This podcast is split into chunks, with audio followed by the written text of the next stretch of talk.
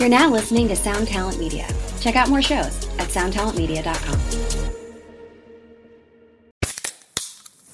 Hey, what's up, everyone? I'm Matt McGachy, the vocalist of Cryptopsy and the host of the Vox and Hops Metal Podcast, where I sit down with fellow metal musicians. We talk all about their lives and music while sharing killer craft beers. If you've ever wanted to sneak backstage and share a beer with one of your favorite musicians, well, Vox and Hops is the podcast for you. This week on the podcast, I dropped an amazing episode with Dom Grimal of The Last Felony, Ion Dissonance, and Cryptopsy. There is this episode and over 450 other ones to help you enjoy life, metal, and craft beer. So what are you waiting for? It's time to become a Vox and Hops head. Cheers! Hello, everyone. Welcome back to the show. Of course, you might not be back. This might be your first time. And if it's the first time, welcome to the show. I hope you like it. Uh, let's see. Nothing too crazy at the moment, but I have to do a little flip flop from what I normally do. Lately, I've had a bunch of people uh, that I've ran into in, in, not a bunch, but a handful of people that I've ran into in real life and in email and a few other places where I'm always curious when they when they find the show for the first time where they found it. And it used to be that most people found it through Instagram, which is the social channel I've talked about that I'm on and enjoy the most. So that makes a lot of sense. But lately, I've had a lot of people say they found it through other means or through telling friends or something.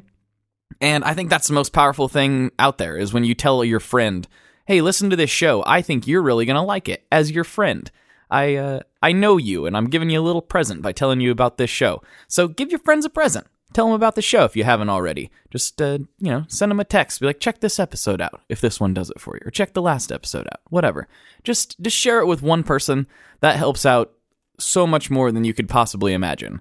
It's uh, it's just good for everybody involved. Good for the show, good for your friend, and good for you because you did a nice thing.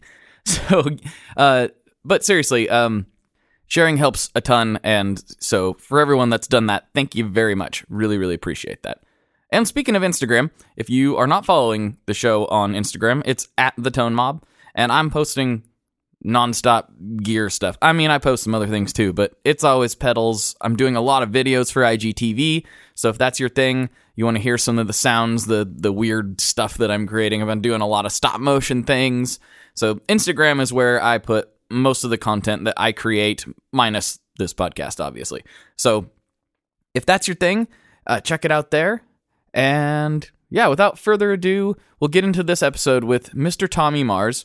Uh, if you don't know who he is, check out his podcast called Sound Vapors. He's also uh, part of obviously the Tommy Mars band, and he explains all that stuff. He's a really cool guy. He's fun to talk to. His show's a lot of fun, and he talks to some really high profile, interesting people on there. So you slide over and check that out if you're into guitar and music based podcasting, which you probably are. So, anyway, without further ado, here's Mr. Tommy Mars.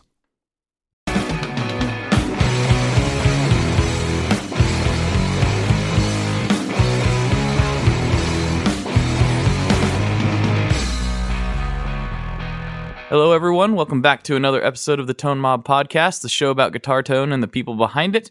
I'm your host, Blake Weiland, and with me today I have Tommy Mars. How's it going, man?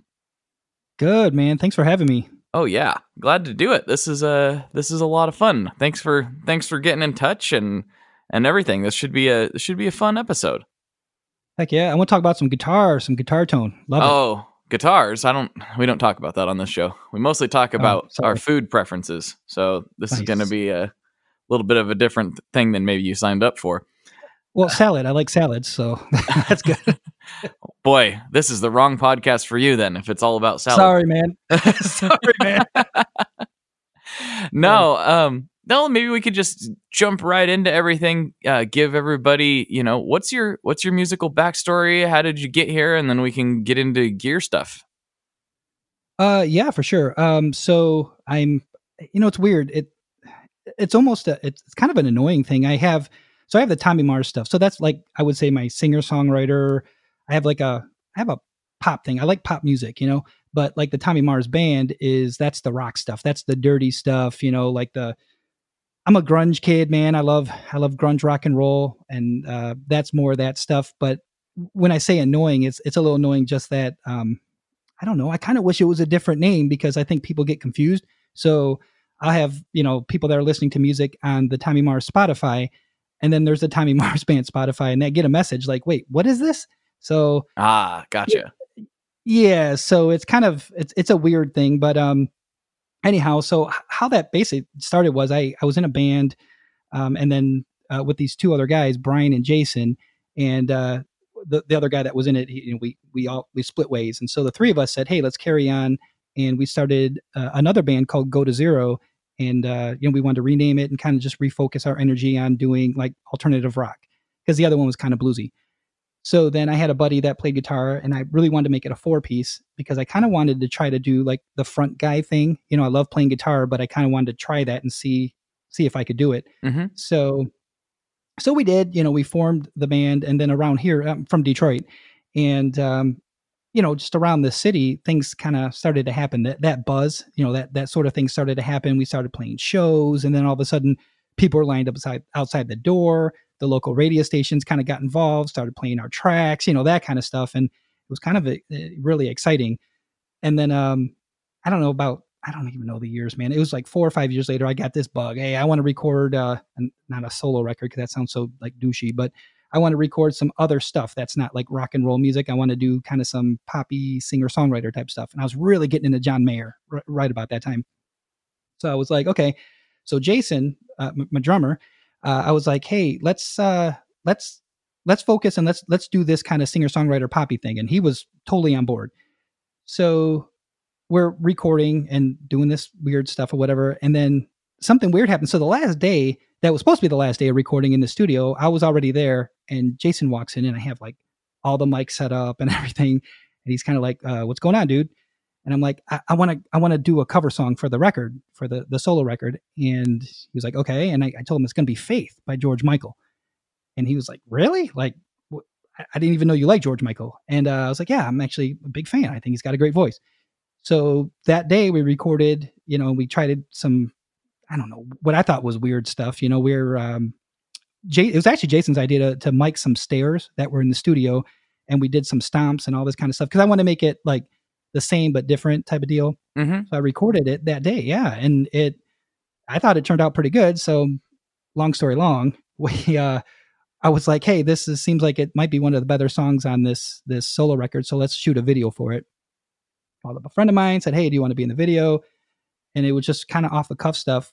So we we put it together, put it out, and then George Michael he retweeted it to his followers. Oh, nice. And it was like yeah. So I was like, what? This is insane because it was one of those things where the views were happening. I, and I didn't know at first. It was like, you know, overnight it was like 20,000, then 25, 30,000. I'm like, what? I, I am not that popular. you know what I mean? Like it should be 300, you know? And uh, so anyhow, so this girl I know, she sends me a text and she's like, oh my God, Tommy. She's like, George Michael retweeted your video or tweeted, not, not retweeted because I didn't tag him. He tweeted the video out to his followers. And I was like, oh my gosh. So that kind of started that whole thing. And then I don't know, like sometimes this happens in this business. It's funny.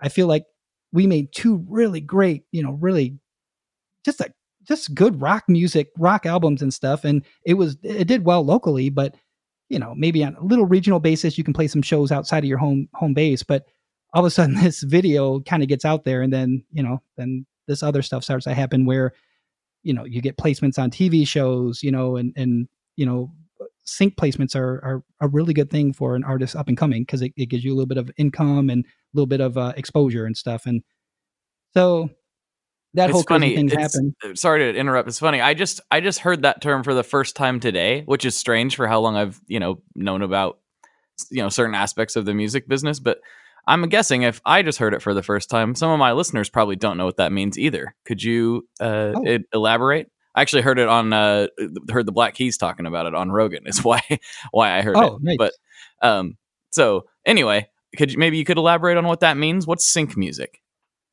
Okay, so like when you license your music and they it's um they get like what they call like a, a, a synchronization license and they put it to they basically put your music on a show. So there'll be sometimes it's really easy. They'll take a snippet of your song and they'll put it uh, in the background of something that's happening in the TV show.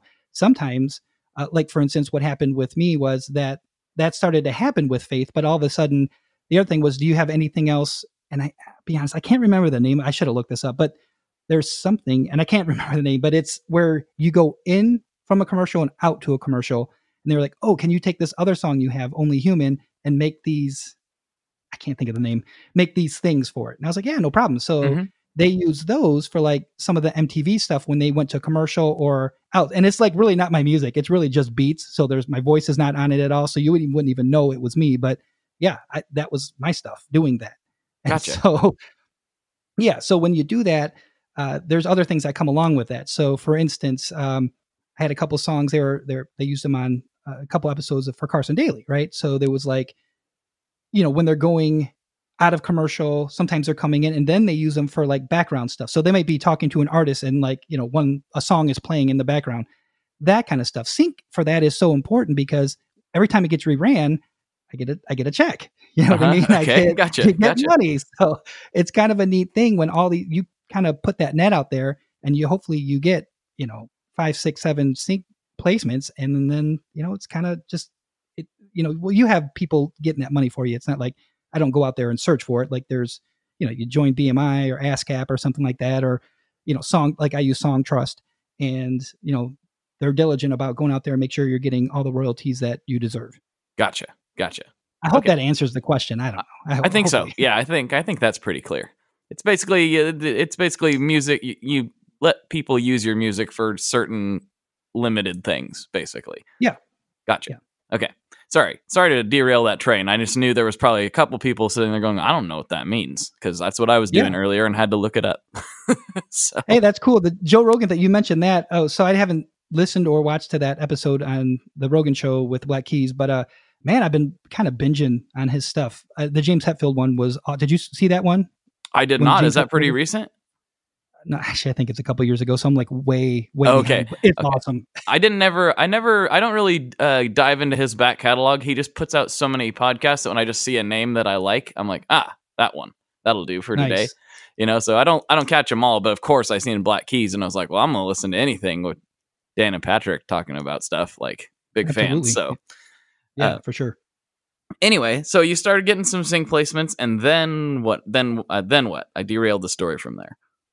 Oh, um, you know, it was one of those things where, okay, yeah. So the truth is, so we, I, I had like the Facebook page and you know the Twitter page and all this stuff, and it was, okay. So we were at, I'm not at crossroads. I didn't think it's a crossroads, but anyhow, so it was like Go to Zero had been around a while, and sometimes when you don't really make it fully, you don't make it big. Sometimes it's best just to change the name. It's like, you ever watch The Wire?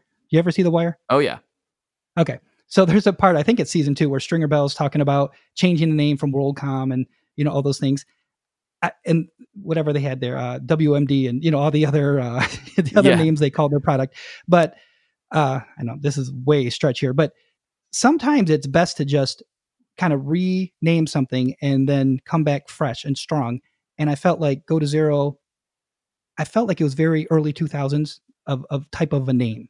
Okay. So if you make it really big, like, you know, Green Day is Green Day because it's, you know, it's Green Day. They're supposed to be big, but you probably wouldn't name a band Green Day today. It doesn't, in today's music landscape, it just doesn't seem like that would be like a new band coming out. So how I felt was go, yeah. So Go to Zero was like, I felt like it kind of been aged and, and we did what we had to do. So the Tommy Mars stuff, I felt like was getting some heat and it was kind of going somewhere. And the Facebook page was getting kind of busy. I mean, we were getting more than ever thought. Thousands of people were following the page, and it was just kind of organically, and people were sharing faith, you know, the video and stuff. And so that time comes where I did the singer songwriter thing, and it was awesome. I love doing the pop songs, but I was ready to rock. I was ready. I was like, okay, dude, I'm ready to write some killer rock songs, and I have these ideas. So now it's you know, it's time to decide: are we going to do it a Go to Zero album? So around this time, Brian, who started Go to Zero with us, um, you know, he was kind of transitioning out of being in rock and roll type of deal, and he's tremendous bass player. So then, so all these things are kind of happening, and so Jason and Chris, uh, and so Chris was playing guitar with with me and Go to Zero, and Jason's a drummer, and we kind of just got together, three of us, and I was like, Chris, man, do you want to move the bass and we'll do the trio thing? You know, Nirvana, The Police, you know, some of my favorite favorite trios, you know, Silverchair, and um, he was about it. He was like, "Oh yeah, that's that's killer, man. That'll be awesome." And I know he could handle the bass because he's a really good guitar player, right? So, um, and you know, for me, I was like, I didn't really want to play the bass and I like to jump on stage and jump and maybe jump off an amp or something. You know, I, mean? I just didn't want to do that with the bass. I want to do it with guitar. You know, Jimmy Page, man, what the Jimmy Jimi Hendrix. You know, like I want to be that guy. Yeah. So I was like, okay, so here's the ideas for songs. They love the ideas, and so I said, okay, we're gonna we're gonna do it as a three piece. So I was like, the name should we keep it go to zero? And so both of them were like, no, I think we should we should call it Tommy Mars Band. And I was so I kind of voted against it. I was like, I just feel like I think I used the word douche earlier. I felt like douchey, man. Like, no, like I don't want to call it Tommy Mars Band. I don't want to be that guy. Know. Yeah. I don't want to be that guy. You know, I'm mm-hmm. not like uh not John Mayer. I'm not uh, you know, one of these guys that names a band after you know, it just it just didn't feel right. So we talked a while. This was weeks. We kind of going back and forth, and now we're kind of really developing these these songs. And um, I don't know. The page was really busy. The Twitter started. The Twitter um, account started to get a lot of followers or whatever. So it was like, all right, uh, I think you guys are right. I think there's a lot of heat on the Tommy Mars thing. So let's just let's do it. Let's just call it that, and we'll just rebrand it that way and and go forward. And so we did, and um, I think it was 2015. Yes, 2015. We put out Bringing Alpha, and it was just a really rock. It was it was just a rock album, and I, I don't even know what to classify. Some some people say, you know, it's I always have those grunge influences. So I, you know, I love Alice in Chains and, and Pearl Jam, you know, Stone Temple Pilots. So of course it's gonna have some of that in there, but I felt like it kind of had some of the new stuff, like the newer Foo Fighters type stuff. What it didn't have though is like you mentioned Black Keys. It didn't have that kind of sound, which I love that sound, but it didn't have that kind of new rock sound. It still was that post grunge rock. Right? Gotcha. Gotcha. Okay. Yeah, so that happened, and then um, you know, I, I uh I signed up with, uh, you know, with, uh, you know, I got a management company and they were, you know, really making things, they're taking really good care of me and um, making sure, you know, again, with sync placements and all that. Now they're kind of like really kind of handling all that stuff. And then, you know, the next thing you know, the pages, they get verified and social media. And it sucks. That's the way our world is uh, because it's kind of a joke, to be honest with you, that that's, that's kind of how it is. But it really holds a lot of water in that realm in social media, you know, having those pages. Um, a lot of people they kind of follow you because they're thinking, oh, this guy is uh, or this band is they're verified. They got a blue check mark. They must be important. You know that type of thing, which is I don't really buy into all that stuff, but I know that's the kind of the way the the social media world works, right? Yes, I've been and, trying to get a blue check. They they think I'm a fake person, I guess. they don't, oh, hey, uh, Instagram, Twitter, he is real. Let me I'm, tell you, man, he's real. I'm an actual human. Yes, I exist with a killer show. Yeah, and you have a killer show, man. Oh, oh thank you. Yeah, appreciate that.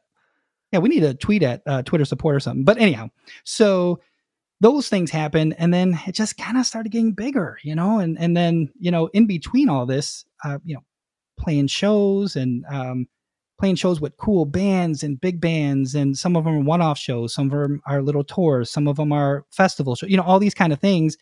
And it just, you know, you start to make friends, and then, you know, I mean, it, next thing you know, is like, okay, I'm gonna write another album. You know what I mean? Right, I I'm gonna right. start writing, and yeah, and um, it's kind of it's weird because I feel like right now, I feel like I'm I feel like an old man. Okay, that's what I feel like. I feel like an old man, but I do I feel like this is like the biggest it's been, and then it, has been for us, and then the other side of that too is um, I don't know how deep you want to go into like the, the sound vapors thing, but that thing. No, is, I, I do want to talk about that. That was going to be my next line of question. So just go for it.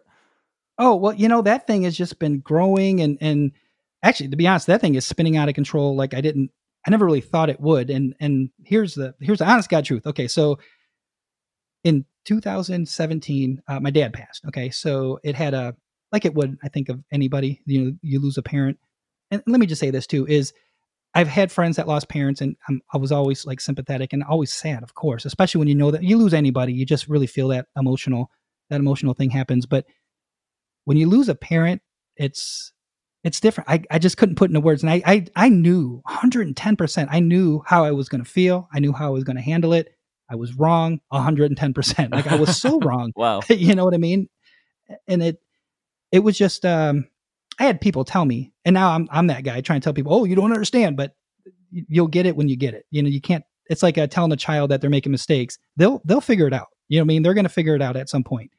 Um, anyway, so that that event happened, and uh, I don't know that that writing thing, the thing that happens to guys like us that write music, it just happened, and it, Mhm. I didn't try to. It wasn't contrived. I didn't sit down and say I'm going to write these songs about my. Day. It wasn't like that at all. It just kind of happened. I was having these emotional series of episodes, not episodes, because I, I didn't do anything uh, drastic or anything. I didn't, you know, I wouldn't self-loathe or you know, I didn't get have a drinking problem. It wasn't anything like that. I was just sad, you know hmm and you know you think about those good times and bad times and I, I think luckily i was able to channel that into songs. And so jason um, like i mentioned you know he, he's a drummer but he has this uh, he has a really really gift of, a, of an ear. And so what i mean is he just hears harmonies and tone. It's weird because he doesn't really play guitar or bass or anything like that. Doesn't really play instruments besides the drums but he hears things that i've been around producers and musicians and all this stuff. They don't hear like the way Jason hears it. It's very, very odd that he does. So he kind of is, I would say he's my partner in crime when it comes to like getting the songs to where they need to go. Cause I, I'll come up with the base of it. I'll record like, I'll record like drum tracks. I'll record bass and guitar, get him all the, all these basic tracks. And he comes over and we kind of just finish them. You know what I mm-hmm. mean? And he helps me with these, yeah, these harmonies. And anyhow, Jason came over, over and I was like, let's, let's go, let's get in the studio and I want to get this start getting this stuff down. So we did, and I thought the songs came out really, really good. I just I was really so happy with. I felt like it was a good tribute to him and stuff. And so we we covered a song uh, by STP was called "Tumble in the Rough," and I didn't want to. I always wanted to do a Stone Temple Pilot song, but I didn't want to do. You know, I, I don't want to do plush. I don't want to do tripping on a hole. Something that you just people know. I wanted to do something that was, you, you knew the song, but it wasn't like a big hit. So I was like, let's do Tumble in the Rough and let's do it kind of trippy, kind of poppy, or, or uh, not poppy's not the right word, but different, you know, different than how they did it. And I think that would kind of do it justice and it fits with the overall theme of this album. And so the album was called 71 Trips Around the Sun because he was 71 when he passed. And it just fit, it it really fit into this this um sometimes agony but elation, you know, all these kind of things. So it just really fit in there. And uh, one quick note I want to tell you about Tumble in the Rough was uh, if you ever get a chance to go listen to it, the solo, I just want to say took longer than the whole song, to, the whole song to record because I, I wanted to play it backwards to put it forwards. So I had to, each note had to play it in reverse so we could turn it around. So it would sound like a reverse thing, but in the right key or the right notes. Does that make sense? Oh, I think I'm following you. So you're like you're the playing that like where he would maybe I haven't I haven't literally paid much attention to that solo, so I'm not exactly sure what it sounds like, but maybe like where he would pull off, you would hammer on or something, or I'm not really. Yeah. Yeah. Well, it, so take the solo and then I had to like deconstruct it. I had to, I wanted to start at the end of it. So play it oh, backwards. Oh, gotcha, gotcha. So Okay. could, yeah, then reverse it. So it sounded like it was in reverse, but it's actually the correct notes. Yes. So that took hour. I mean, it, seriously, it took longer to record that solo than it was a whole song. And the funny thing is, nobody notices. Nobody, nobody cares. Nobody. I, I don't think anybody's ever said, "Oh, that solo." I'm just like, damn it. I'm like, would you listen to this? This is cool. But anyway, that's stupid side note. Um. Anyway, so we recorded that. We shot a video for it, and the video, same thing. Now STP didn't tweet it out, but you know, put it out and like people responded to it. You know, I got a lot of messages for it and people were sharing it and that video did well on on YouTube as well and I just I'm so thankful that people kind of I don't know, they just seem to get behind us. I don't really know why, but I I'm just so thankful for it. Um okay, so that whole long story goes to put out that record. So that came out in February of 18. So yeah, last year. okay. Uh, February of last year. Yeah, so around that time, uh, STP they put out the new singer with Jeff Gutt. Uh, it was like their they I think it was a self-titled, and they have so they have their new singer after Chester passes. You know, Scott, then Chester, and now Jeff is the lead singer. They put this record out, and I listened to it, and I'm like, wow, I expected something different from the way he he sang on. I think it was America's Got Talent. I think that's where he's from. Um, so the way he sang on there, I thought was very, um, how do I say this? It's very vibrato esque. Like I thought it was too much, and I really thought uh, I'm not going to like that fit in an STP. But got the record, and I was like, oh my gosh, it is not that at all. It's it's great. It's so much. I think I went into it with a lower expectation, where I was kind of I was kind of blown away. So I'm reading the reviews that are online or whatever, and this one guy, this one guy for this one magazine, I'm not even going to name names, but I know his name and the magazine's name. he wrote this review, and it was awful. It was off. I was like, I was literally reading it saying that have you ever listened to Stone Temple Pilots? Do you know do you know who they are? Do you know who Stone, Stone Temple Pilots is? You know what I mean? That's how I felt when I was reading it. And he's like citing things where Jeff is trying to sound like Scott right here. And I'm just like, no, not at all. And it, it's in like a different spot. So yeah, I was I was kind of mad. So I was kind of telling my friends whatever. And I had I told my manager, I was like, Emily, I was like, I was just told her, I was just like pissed off that this guy wrote this this whole article. He took the time to do it, but it was like you don't have to like it. I'm not telling you to like it. I'm just saying is you're you're reviewing it wrong. You're saying that you're not you're, you're not listening to it right. You know what I mean? That's how I felt. So she was like, you should write your own review. I was like, yeah, I am gonna write my review. And she goes, yeah, maybe we'll try to pitch it. You know, get you as a guest contributor or something to a, a, a blog or a magazine or something. Mhm. like I am gonna do it. So I wrote it and I sent it. She was like, wow, that's really good. So I sent it to my friends and they read it and they were just like, wow, like I didn't know you could write. And I was like, oh, I'm not a writer. I mean, I write songs, but I don't, you know, I mean, commas are in the wrong place. You know, my punctuation is like seriously third grade level here. So, I mean, I went to Detroit public schools, man. We, I, it's, it's, I had long division like in like eighth grade or something there. It was awful. Anyway, so people were kind of saying it's, it's, it's good or whatever. So anyway, so a couple other records came out and I was like, yeah, I'm to just, you know, kind of give this a, a, a quick listen and, and write something about it. Anyway, so that all, that whole thing kind of happened. And I was like, I should make a website, but I don't want to pay somebody to do it. And I don't know what I'm doing, but I'm to try to build this website. So I took like two or three weeks and just learned off of YouTube basically how to WordPress a web a website. So I did that. So I made the site and I published the couple reviews that I had. You know, I have some contacts in you know music or whatever. Look, fortunate to have that. So I reached out to a couple and I was like, hey, uh, you know, such and such is going on tour and they have a new record. Can you get them on the phone so I can talk to them about it and stuff? And it was just like, yeah, for sure. You know, so I did that. So I get like my you know interviews and it's it's weird because when you start these things like it's just like music it's just like us you start at the local level you're playing shows at you know you know whoop ass wednesdays you know that type of thing you know wherever how you start when you're like that band you know and then you move up to thursdays and next thing you know you're playing a saturday night show and you know and then hopefully you do well enough you're drawing and then they put you on a national show and stuff that's kind of like the i would say trajectory of when you're like a local band starting out so same thing with this kind of stuff. When you're blogging or on a website, I would say, yeah, I got some low hanging fruit in this city where I could go to these shows and talk to these bands. They would love to be on any kind of blog. It doesn't matter if I had two readers or three million readers. They just like to be on a blog. Of course, they'd want to be on, you know, Revolver or Rolling Stone, of course. But my first interview, first interview I had for the site was, you know, Doug from Hoobastank. You know, I'm like, it Oh, was the very right. first thing I did. Okay. Yeah, so I'm like, Yep. kind of throw me in a fire, right? So yeah, that it, it went really it went very well. It was it was it was a great interview. So I did it and you know sent it out whatever and you know they put it out to their fans and you know people it just the the page started to get follows and all this stuff and I was like wow that was really weird. You know they put it out they think you know sound vapors you know and I was thinking of the name of it and I was like sound vapors. I don't even know if that's cool or whatever but it's kind of first thing I thought of you know sound vapor like we're, we're sound guys right so sound and then the vapor of it kind of just uh like dissipating is what i Mhm. was envisioning but, yeah, you I dig it. you know you know how many vaping emails i get actually it's kind of funny all the time Oh. I- dude I yeah, I guess yeah, I never really thought about that, but yeah, I can see that. Yeah.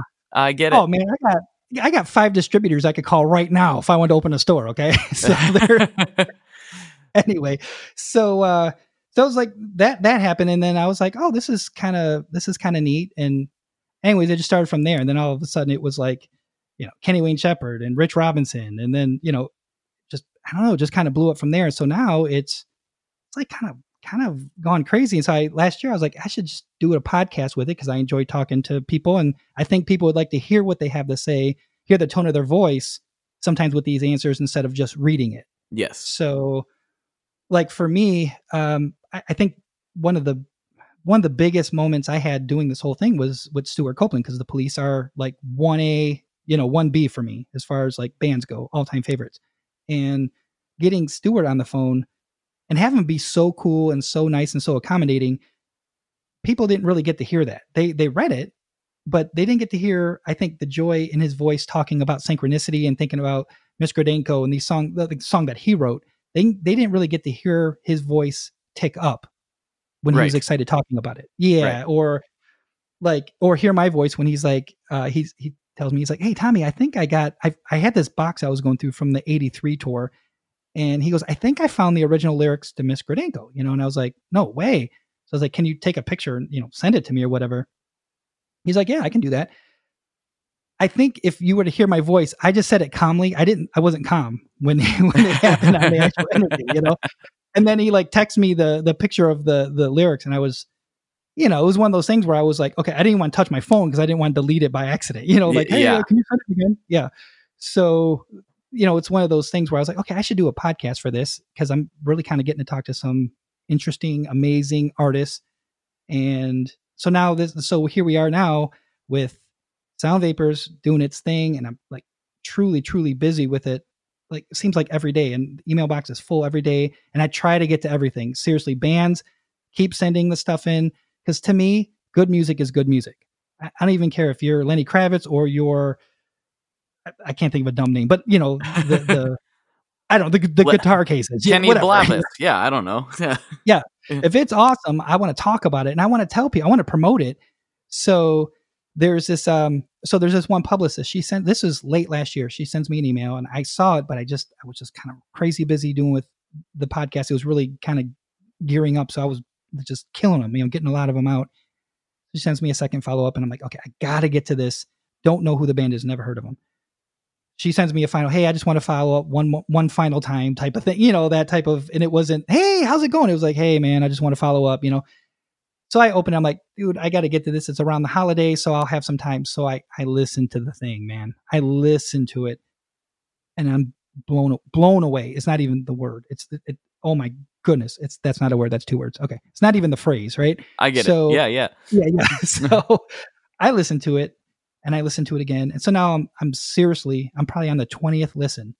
And so like what I do is with the album is I always play Madden. Uh, but I play like 2000 it's like 2006 because I can't stand the way that video games move so fast nowadays. So I have to play the old version because it's kind of like really awful and barbaric. Like the guy's arms don't move, that type of stuff.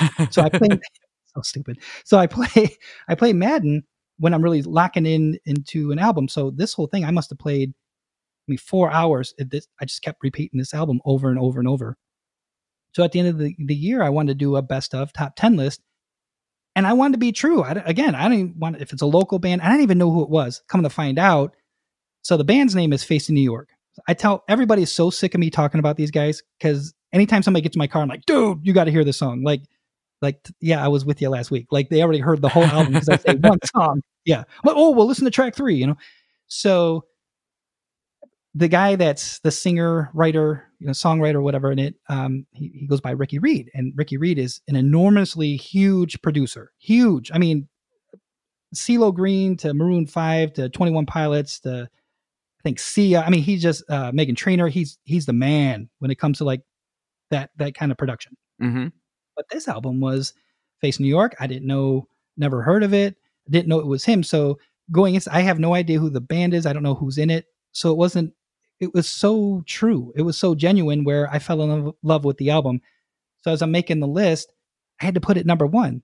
And I actually got some crap on Twitter. Like, are you you got to look a local no name band is number one? But I'm like, and I, I try not to argue on Twitter, especially with you know the way things are with social media. It can kind of Oh, get yeah. crazy. But Feeding the Yeah. trolls. oh yeah, it's like here's some fire. Here, have some. Mhm. Um, so you want some you want some gasoline on it?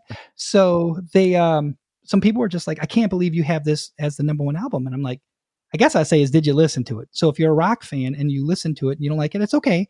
But at least listen to it and come at me with your own top five or top ten list. Just don't say mine sucks. You know what I mean? Like I put the time in and I listened to every album that was on that top ten list.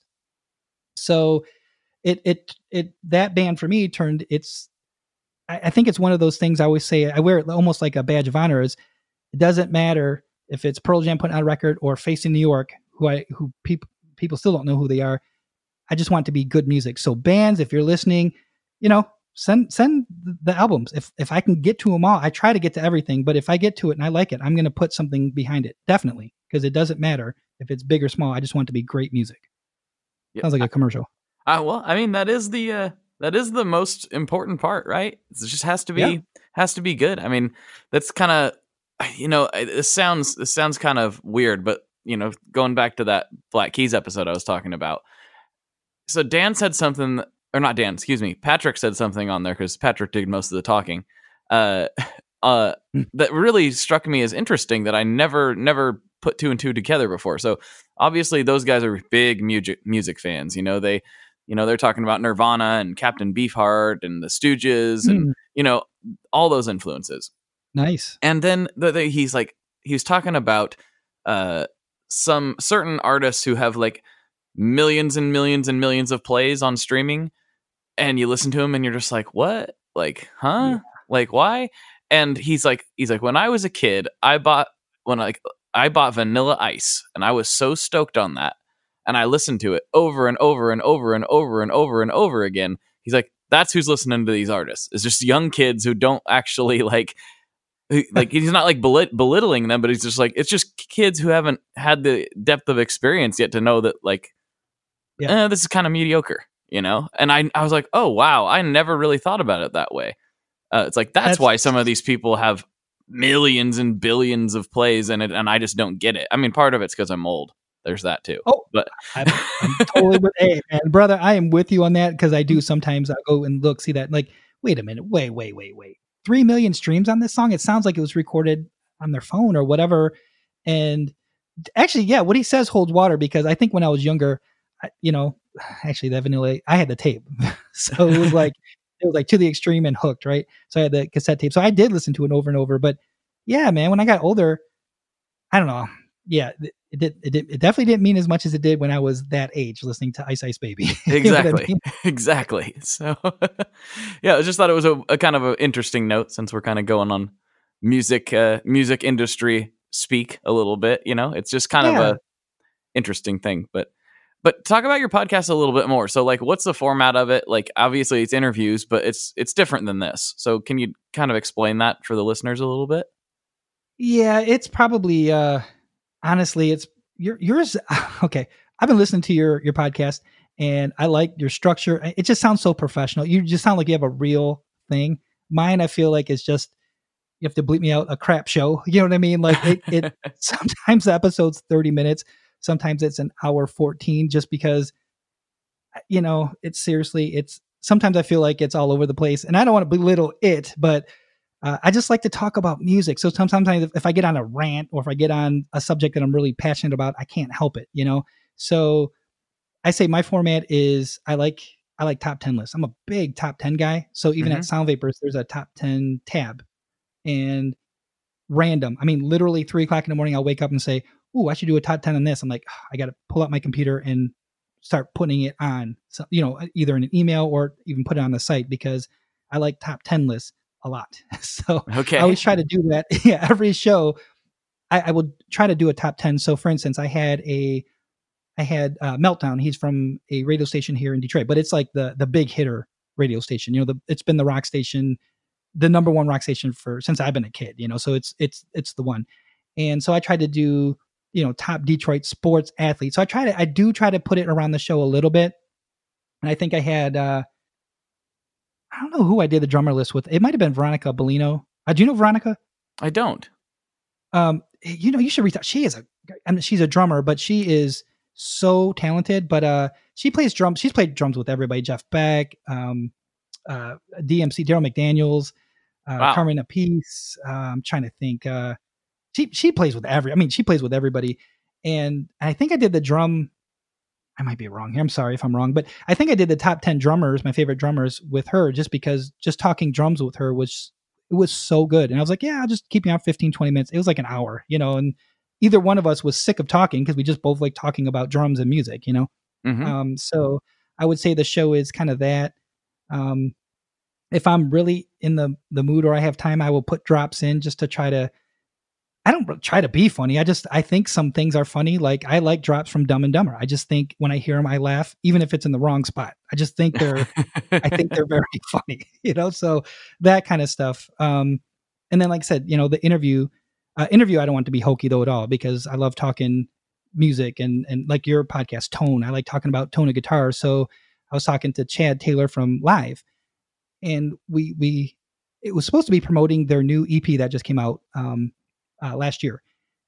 but we wound up talking a half an hour about Secret Samadhi, which I think is it's it's in my top 100 all time, like all time records. It's probably I don't even I actually have the list, but I think it's in the 60s somewhere.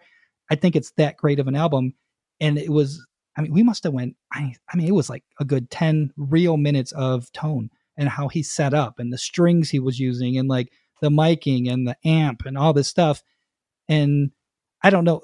I, I always get good feedback on the shows. People always, if they text me or they send me an email or tweet, I feel like when they get something out of it, it's great. But I was emo- almost like, man, people probably hate this because, you know, it's kind of getting like that technical side, but I loved it. I loved every second of it, you know?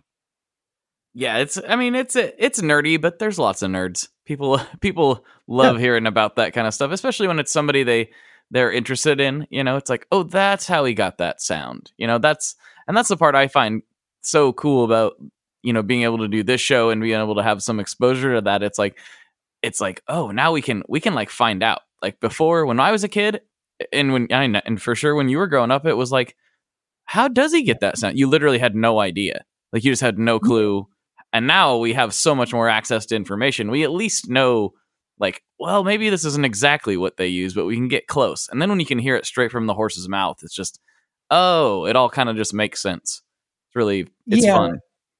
I mean, we had to wait for Circus Magazine to publish an article, you know, to hear, you know, what Alex Lifeson was doing on that Rush album or Neil, you know, Neil Peart or something like that. But mm-hmm. now it's like you're right with all these things and podcasts. I mean, you can hear it from and these people are really willing to come on a show and talk about not just to promote the album. I mean, some people do. It's and that's okay too. I mean, that's the forum for it. I, I'm more than happy to do it. But there i'm surprised at the amount of people that want to talk about the specifics the the drum heads they use you know the, the gauge strings that they use and all this stuff. And then if we start talking about equipment and then I, on those episodes i guess i always say too is I, I never want to make it about me because i always want it to be about them. So you know sometimes i'll tell them hey man we, we have to put that that crap in the show. We're talking about our you know the amps and because sometimes they're genuine too and they're like oh what, what, what's your setup? Like what are you using? That type of thing because i think guitar players just like to talk to other guitar players and pick up any i mean there's legends that still pick up stuff. Everybody picks up tricks oh you know? every, everybody. It never ends. Never. Yeah. So you know that's so far as the show goes you know it's, like i said sometimes it's 30 minutes sometimes it's an hour. It just really it just depends on on kind of how how it goes you know how it flows. But I, I really really enjoy it and i hope to keep keep doing it because the listeners uh, they just keep coming in. You know, it was weird. Um, the I had uh, Wes Scantlin from Puddle of Mudd on, and that was a couple weeks ago. And I had questions. You know, they have the new comeback record, which I really liked. I really enjoyed it, and it was on my radar. So when um, I talked to his publicist, you know, she reached out and was like, "Hey, can you do something with the album?" And I was like, "Oh, I'd be happy to," because I was it was I knew it was coming out. I just didn't know when. So you know, she advanced it, and I'm listening to it.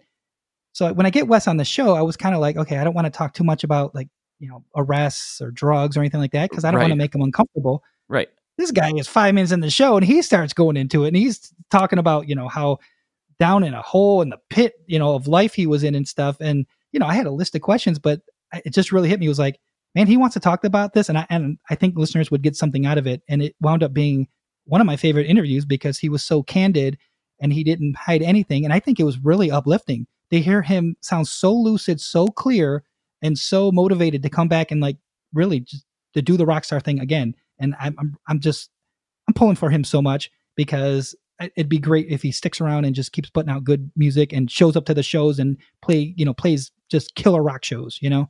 And uh th- that one wound up being one of my more popular episodes. It, it's funny when you look at i'm sure you do too right? You can see the stats on it. And i'm looking at these numbers going up and his is one of the most downloaded shows. It just kind of got out there, and uh, it. I just didn't think that going into it. To be honest with you, I was like, oh yeah, you know, my normal audience will see it. No, man, people they like it. They dig his story, man, and I dig it too. So. Yeah, those th- when you're doing these podcasts, it's sometimes you think it's going to be one thing. Like you know, we should probably have talked about your pedal board by now, but we haven't quite done that yet. Uh, uh yes, it, but like like I I had oh, this oh this girl you you've got to check her out if you haven't. She's been on the show. Her name's Emily Wolfe, and uh, oh, she's yeah, she's okay. from Austin. I don't know if you've seen her or not, but um, I've seen her. Uh, she has YouTube, so I've seen her name, and I I know I've seen something that she's done, so I know her name. Yeah, you should d- do a deep dive onto her latest record. I mean, guitar tone and playing and singing is all out of control. It's so good. I'm I'm in just it's so good. She's I'm a big fan, and uh, so it was neat to get to talk to her. But you know, we got to uh, you know we got to the another section of the show where we were going to wrap it up, and and she started talking about some of her past with her substance abuse issues and things, and it was like, oh, this is taking a turn, like you Mhm. know, and and uh, and so it were all that to say, and yeah, I had a similar experience with uh, Robert Keeley from you know Keeley Electronics early on, uh, discussing some of his you know struggles, and it was just like it was a kind of a slap in the face. It was like I thought we were just going to talk about fuzz pedals. Yeah, know, you- yeah. You never know where where these conversations can go, and so I think that's that's sometimes the most rewarding part of the experience is getting to be open and and hear what these other people have to say and kind of glean from their life experiences and um yeah it's just one of the Yep. side benefits of of podcasting i suppose it's a it's interesting Yeah. it's very interesting It's such a yeah, and it's a cool form that that we have this like this kind of well one that we have this avenue to talk to people, but also for them to come on. I think it's therapeutic for everybody involved. I think it really can be because you know I think there was a disconnect. If we look, I, I probably assume we're probably around the same age. So you know if you're looking 80s magazines and stuff, I mean those questions were very they're very vanilla. You know they didn't really dig too deep. And you know, but when you're in a, a podcast situation, I mean, again, I try to keep everybody comfortable, but sometimes you just want to know, and sometimes they're they're willing to open up with you. And I think this has been a great thing. You know, like anything else in the world, things can become oversaturated. So there are, I don't even know, there's probably a billion podcasts. I have no idea, but there's millions of podcasts out there. And i think 700000 was the number i heard last was was where is it seven hundred thousand? yeah Wow, Kinda that's less than I thought it would be. Yeah, Yeah. that's a lot still, right? still a lot still a lot Yeah. So I'm sure there's good ones, there's bad ones like yours. I got turned on to actually it was uh I how did I find you? I don't even know. I, I like tone stuff, so I'm always searching for that kind of stuff. And I was like, this dude gets it, man. You know, this guy, this is really cool because nobody really talks about tone stuff. You know, it's like when I started interviewing, I didn't want to ask the stupid, hey, what's your band name mean? You know, sometimes you want to know, but like I'd get that. Like if I got that question, what's your band name? I'm like, Tommy Mars Band. Like, on, man. Like, like what do i what, you, You what else do you want me to say right yeah, it's just like, you know, like those kind of questions or or whatever. Like I just I wanted to dig deeper. But I was surprised when I was kind of going out and listening because I like to do research. It's like being a musician, you want to hear other guitar players and stuff. Kind of was listening to some and I was like, whoa, like these questions are like kind of bad or it's very um it just didn't come out very well or whatever. I was like, okay, that's good. I heard that because I don't want to do that. I don't want to be like that. But then I hear a really good one where I'm like, oh man, I could never be that good. You know, it's like your speaking voice. You have a great speaking voice. I don't, but I wish I did. But you have a great podcast speaking voice. You know what I mean? It's awesome, and I I I want to have that kind of voice. But you know, I mean, it is what it is, right? Well, I really appreciate that. That that means a lot. I also one of the thing other things I have that is a really a uh, I've been told many times is I have a face for it as well. So that works. Uh, that works out in my. No one has to look at me go, anyway. there you go. You But, should put uh, that mug on the photo on the the podcast. Like, hey, right here, this is the guy you're talking about. This is the to. guy, and then be like, "Oh, I'm not tuning into that. Look at that guy." Got to keep a veil of mystery. No, yeah, um no it's i, I mean I'm, I'm around it's it's just I, I don't know it's it's weird uh, i've always been weird about like taking selfies and stuff and, and like i don't know um but it still feels weird every time i do it i'm like i am i a 14 year old girl i'm acting like one right now because i'm taking a picture of myself but it's Yeah, just it- part of the culture i suppose it is the culture, and I, I on a personal level, I don't really love it, and so uh, I mean, I've I think we talked before, and I was saying about that how you know it would be like, hey, Tommy, you're not posting enough. You need to post more, you know, band related stuff. Take some selfies, put the pictures, keep people engaged, and all that stuff. And it's just, you know, at the end of the year, you know, you can get a report of how many whatever that is. So it's like my thing was like, you know, you post one every six days. You know, that's like an average. And now I know it's even less than that because I just, I don't know, man. I it's a weird culture. It's a weird thing that we're in right now. And I know I need to do it. And good things happen when I do. That's the thing. If I take a cool selfie or if I'm somewhere or playing guitar in it's good things happen, man. You you hashtag it, people start following you. I mean, it they it it does work. It's just seems a little weird to always put your yourself out there like that. I guess if I was John Mayer, I guess I would do it as much as he does too. So well if i looked was like john mayer yeah sure i would i mean that makes Exactly. sense yeah. be on the toilet like, hey, guess what I'm doing? You know? Yeah, And exactly. get a million likes. Yeah, because I'm John Mayer. Look at me go. Exactly.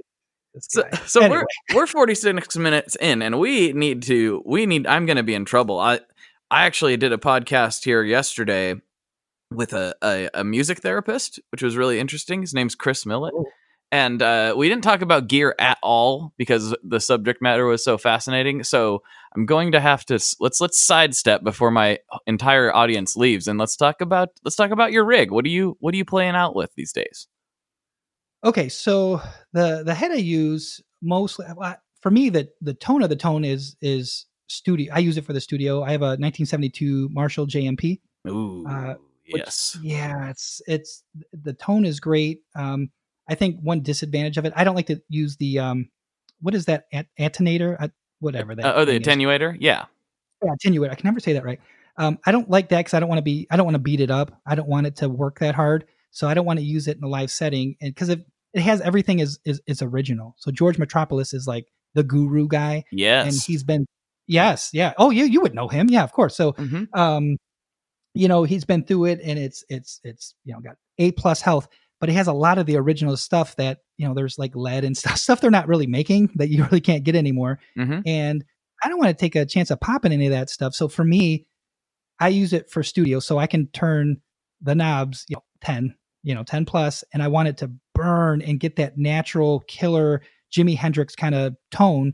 I don't want to really use an effects pedal to get that that distortion. I want it to be from from the head, and you know, you've been to live shows. If I turn a thing up to ten and I play at a three thousand seat vent, everybody's gonna be deaf. They will they will not be able to hear for the next couple days if I turn this thing up to ten. Like seriously, yeah.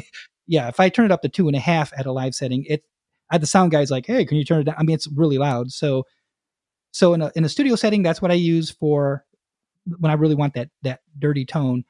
Um, I would say gigging out, I'm probably using the most honestly is a Oh, you know what? I got the Fender Deluxe, and it's it's a '93, so it's actually not the reissue. It's actually one of the the ones they came out with, and I like the tone of that. And it's nice because that's another thing too. You can turn it to like four, and it really starts to beef up, and the tubes get nice and hot, and you don't got the sound guy, you know, running up behind you trying to turn it down, Mhm. and um, you know, so that's pretty nice to play out with. Um, I think if I was, I was like on a big tour, yeah. I mean, if you're playing amphitheater or something like that, you can Well, no, I'd like to have I'd like to have the Marshall up there because it's just cool. When that's behind you, it's like almost like a confidence boost. You know, like Oh, you yes. this again. Yeah, it just you know, it doesn't hide mistakes, but it's just it's just it's a tone is awesome on it. So, but I'll say that Fender Deluxe, and then there's this uh, I have this orange. You know what it is? It's that you ever see those tiny terrors? And Yes. It's like yeah, it's like 15 watts or seven watts. Dude, I'll put it on the seven, and you can put it to 10, and like just turn the the there's like a gain knob just turn it up like to a quarter. Dude, you really get some sick, sick tone. But I notice when it's not turned all the way up and it doesn't get really hot, it doesn't sound, it's a little shrilly. But if you let it like really get hot, it you can get some good tone out of it. So that's a nice little thing to use too. And then the cab on that, I like the um oh my gosh, I feel so bad. Uh what's the speaker company? They were putting their uh, Celestion or yeah, but it was they they made their own cabinets and they put those Celestions in there, you know, the, the greenbacks and stuff. Oh my Mhm. goodness. Anyway, oh um no, was it Avatar? Oh, Avatar. Ah. Avatar's a, one of the bigger. Yeah, they they make a lot of cabs. Avatar Okay, does. that maybe Avatar. Yeah, so I, you know, you get one of those and and with those it, again, if you like those well, some people like the Alnico, some like you like the the greenbacks, you know, get some really good speakers in there cuz to me that's that's a big part of it. Cuz if you have those like if you like if you buy a Marshall stack the right with the black face on there, you get those 75 watt, you know, I, I don't even know if they are Jensen's maybe and they they don't sound very good and I don't want to rip on any company in particular, but I replace those right away and just just that it, it it's to me is night and day. I mean, is, do you feel like the same with the experience? Why speakers are is is an important part of that? Oh, speakers are so yeah, speakers are so underrated in in the the tonal chase. I feel like lots of people, myself included, kind of ignore the speaker, but you know, we we need to be honest with ourselves. Like in a traditional guitar, electric guitar rig, the speaker is the thing that actually making the physical sound. It's taking all of those electronic impulses and translating them into mechanical movement to you know to make the sound. So arguably the speaker is one of the most important parts of the signal chain because it's actually making the sound. Um, Yeah. and and I I you know I haven't done a ton of experimenting with it. You know, I usually if like if I get a cab that sounds good, I'm like cool. But if I get one that sounds bad, I don't I I'm not gonna buy it. so Yeah. I'm not gonna Yeah. change the speakers in it. Um, but that said, I I do have this old uh 1961 Fender Champ that was my grandpa's and Ooh. it sounds really good, but it, you know how those things are. They can be Yeah. a little bit farty and a little bit weird. Uh, yeah, I, love it though. I, I, yeah, well, I, yeah, and there's a there's something though that I always rub me the wrong way on certain certain things. But I put in a, a an Alnico uh, WGS G8A into there, and it took Mhm. it's it still sounds like a champ, but it took all of the things that I didn't really like about it and toned them down a little bit, and the things I did like about it, it seemed to accentuate. So it uh it was a really nice upgrade, and I still have the original speaker, and it's a plug and play. This in those amps is a plug and play deal, so it's not Yeah. a big you know you're not hurting the value or anything. Yeah, But yes, easy. speakers yeah, are important, very important. Yeah. I mean, you can get speakers broken in. Um, I would say too, if you're not like gigging out or going on tour, I, I wouldn't get them broken in personally. I'd like to break them in myself. But if you're like, hey, we're recording in two weeks and, you know, really time to really, you know, mash on them, you can get these from, and I like now you say, yeah, I think it is Avatar. You can get them where they're already kind of, you know, broken in a little bit. And it, to me, it, it makes a difference. I didn't think it did, but to me, it makes a difference when the speakers are right, you know, and because it's just, it's one thing having the right speaker, but it's also having it where it's been it has you know some play on it because you know it, they can be a little stiff you know out of the box Yeah, like literally stiff. Like it, Yeah. it, it will feel stiff because the speaker itself isn't is still not that flexible yet. Like actually Yeah, yeah. mechanically, we, we we use those terms a lot, and and they don't actually mean anything, you know. But uh, like, oh, this guitar feels like or the response on this amp feels stiff, and that and while that makes sense to us as players, electronically, it doesn't mean anything. In this Right. case, it actually is literally stiff. so yeah yeah absolutely um and i would say so as far as like amps go that would be that's where i'm at on that um you know uh, guitar wise i'm i was always like a les paul guy i, I liked you know les pauls i liked the, the way they felt but something happened i don't know i one time i you know what it was a guy had an american uh, strat that he was selling and needed the money or whatever and so i was like yeah you know i'll get it off of you something changed to me and i was like whoa whoa whoa whoa whoa the sweet spot on this thing through you know like a Marshall or a Plexi or something. Oh my goodness. Like when you do that, you know, when you do that, something changes in the way you play, the way you want it, the way you want to hear it. So I kind of became a Fender guy. So I got, you know, got a couple American Strat, you know, got a Telly. And then um you know it's weird actually uh before that I bought this. Do you know what Schecter guitars? Have you have you played one? oh yeah, definitely. Okay. Yeah. So I- Mhm. I have one that's like a one of their kind of up plus plus models, whatever. And uh, when I bought it, I was like so excited. It was it's it's actually kind of light too because th- those strats can kind of well, especially my telly. If I, I I don't think I can play a whole damn show with a telly. It's so heavy. My shoulders actually ache. You know what I mean? Because I like to Oh, jump wow. and I got to prepare, man. When I'm jumping with a telly, I got to think, okay, what what guitar do I have on right now? you know what I mean? um, I don't know how Prince did it, jumping off the piano. Anyway, so this this Schecter, I I got it and I was like so excited, and then I got these Fenders, and I was it it just never sounded, never again did it sound great. So I actually replaced the picks. I put like these, I think they're 57 Gibson pick. I think that's what I put in there, and it it did beef it up some. So now that's my guitar that I put nines on because I like to use tens. I like I just they're a little thicker. I feel like the tone it's not a huge audible thing, but they're a little thicker. And um, but if I'm trying to do Steve Vai stuff, or you know, if I'm gonna play like Rust in Peace Megadeth, I'm gonna pick up that Schecter because I got nines on it and I can bend that sucker fretboard the the front to back. You know what I mean? You can bend them all the way, and yeah, it's awesome. So now I use that for that. When I want to burn, that's the guitar I use. But when I want like good tone or you know, just kind of have more of a personality on the guitar, then I I wouldn't I wouldn't use the Schecter. But I don't mean it in a bad way. It, it serves its purpose, but it just has more of that that tone, rust in peace, you know, countdown to extinction tone than some of the stuff that I, I would prefer it sound like. right, right, right. Yeah, you and then you know, Do you play with many pedals, or are you not really a pedal guy? I know you talk. You like to get your dirt from the amp, but you like to use other things. Yeah, so uh pedal board wise, I have you know I have the Crybaby, got to have the wah. Um, yeah, the wah is a dangerous thing because that can like I feel like it can become like a crutch. So I went through a period I felt like all my solos I was going through the wah, and I felt like I don't know. Now I'm not using it at home, maybe ten percent of the show, but it got to a point I was using like ninety percent of the show because it is a little easier to fake through things. And if you played a couple shows close to each other, whatever, and you're just like kind of finger fatigue, it, it's easier with the wah. And it sounds kind of weeny, but you know I can make it I can just I can hang on a string and I can let the wah do the work. You know what I mean? I'm not really working that hard, and I know it yeah. sounds so bad, but it's just true. You know, it's one of those things. Um, but then I feel like I was trying to get away from like really playing the instrument correctly. So, so but that's actually so that's in my chain. Of course, you know you have your your tuner. I like the Boss tuner. I was I'm just used to it. Um, effects wise, I still have the Carl Martin. I have the Plexitone. Mm-hmm. I don't mm-hmm. use it as much as I used to, but I have it in my chain there. I like the tone. Uh, there is a nice boost though on that one. So if you're going to solo, that it's it is a really nice boost. Um, I have the Fulltone, the fat boost. That thing actually, I don't even put the gain that far up. I just like it on. To me, it just makes a little everything a little wider. I, I like the mm-hmm. way it mm-hmm. sounds. Um, I have a Pog. It's a Pog two. You know, I, I like the the weirdness of it. I like that you know you can almost make a sitar sound or an organ. You know, if you're really trying to be chill or do something kind of vibey, I I, I think it can be really cool. Um, Oh, and then my baby, my electric mistress. That's uh, Electro-Harmonix. Oh yeah, that is my those are great. favorite pedal. Oh man, because Andy Summers, you know that whole police thing, dude. That is my. That's the sound, but that is yeah. that's it. I love it, man. I love that pedal. If if anything happened to it, I'd be so crushed because I found an analog one and I found it. I think it was eBay, and you know the, it, things can happen, you know, and I'm just like, I always knock on wood every time I use it. Like, please don't be the day that this thing stops working because it's awesome. You know what I mean? Because the new ones, the digital ones, they have a little bit of um, I don't know, they have this.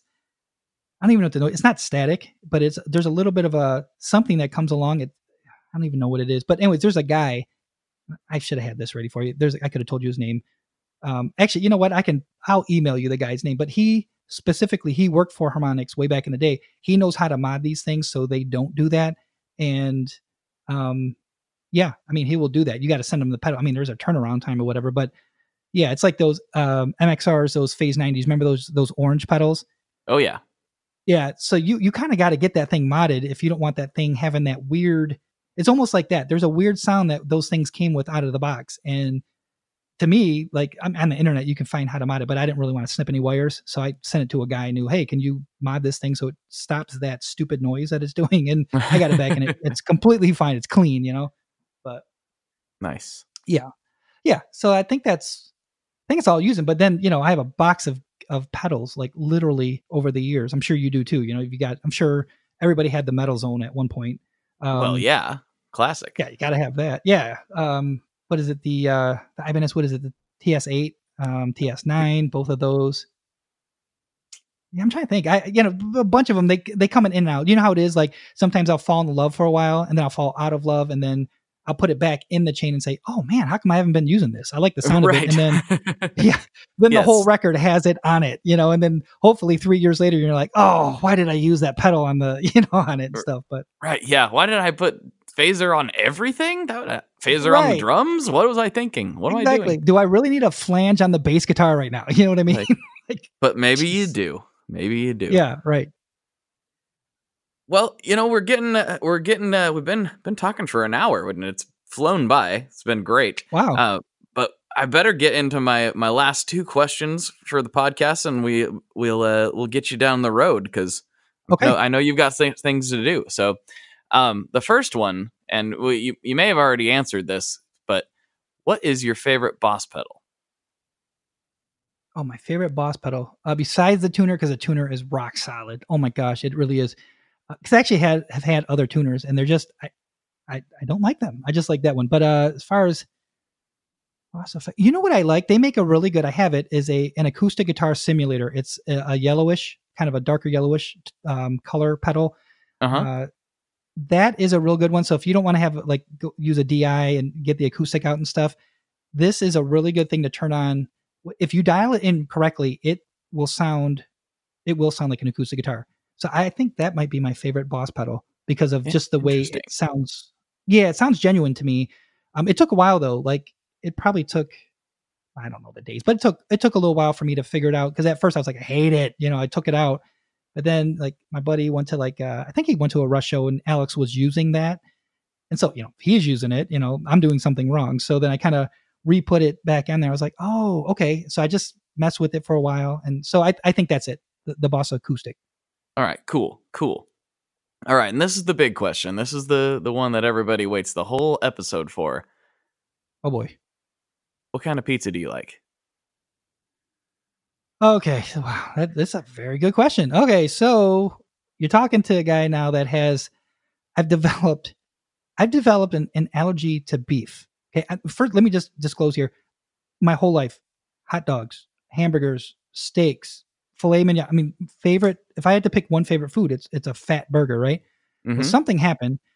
Yeah, we I still haven't figured it out yet, but uh, I can't eat beef. I like kind of my my joints get really sore, and I just I don't feel great. So Oh no. yeah, so with That's terrible. pizza, it's terrible. It's like the worst thing in the world for somebody that loves hamburgers, right? I don't Yes, care if it it's is. Wendy's, yeah, or like a fat burger place. If I'm in a different city, I want to go. I want to try out the burger, right? So I'm Mhm. like really upset about it, but but you adapt, right? So Right. anyway, right. uh, so my pizzas now I can't get them cut because if the guy cuts through a, a sausage, a pepperoni, and then cuts my pizza, I'm gonna feel sick. So I actually have to get a pizza now with just I get green peppers and onions. Reason why I'm telling you all this because I don't want people to think this guy does not know how to eat pizza. No, I know how to eat pizza, man. I can't do it, and I want to. So it's pepperoni and green peppers. No, no, I mean it's green peppers and onions, but no pepperoni. That's I can only have it that way, and uncut. I got to cut the stupid thing myself. Gotcha. Gotcha. Wow, That's that's that's interesting. Even the oils from another pizza. That's Yeah, man, yeah. that's rough. That's that'd be hard to avoid. You know, you couldn't almost have anybody cook anything for you. Is that is that accurate? Yes. So going out to a restaurant has been difficult. Um, I like if I go to like a Mexican restaurant, I'm like getting, you know, bean burritos and stuff. For me, it was always getting deep fried tacos. Man, I destroy a whole plate of those. You know, I can't, I can't do them. I can't do it anymore. So if I'm out to eat, if they cook, they're like, "Hey, have a veggie burger," and I'm not a vegetarian. I, I, you know, I like, I can still eat bacon, which is weird. I can still eat pork, which Mhm. which is haven't figured this out. But I don't like pork as much as I like beef, right? So they're like, "Hey, we got this great veggie burger." The problem is it's cooked on the same place the hamburger was. I'm gonna get sick, so I can't. I can't do that. You know, I got to Right. stick to safe stuff. But oh well, you know, I'm Well, yeah, you can't right? have it affecting the joints. You you got to be able to play.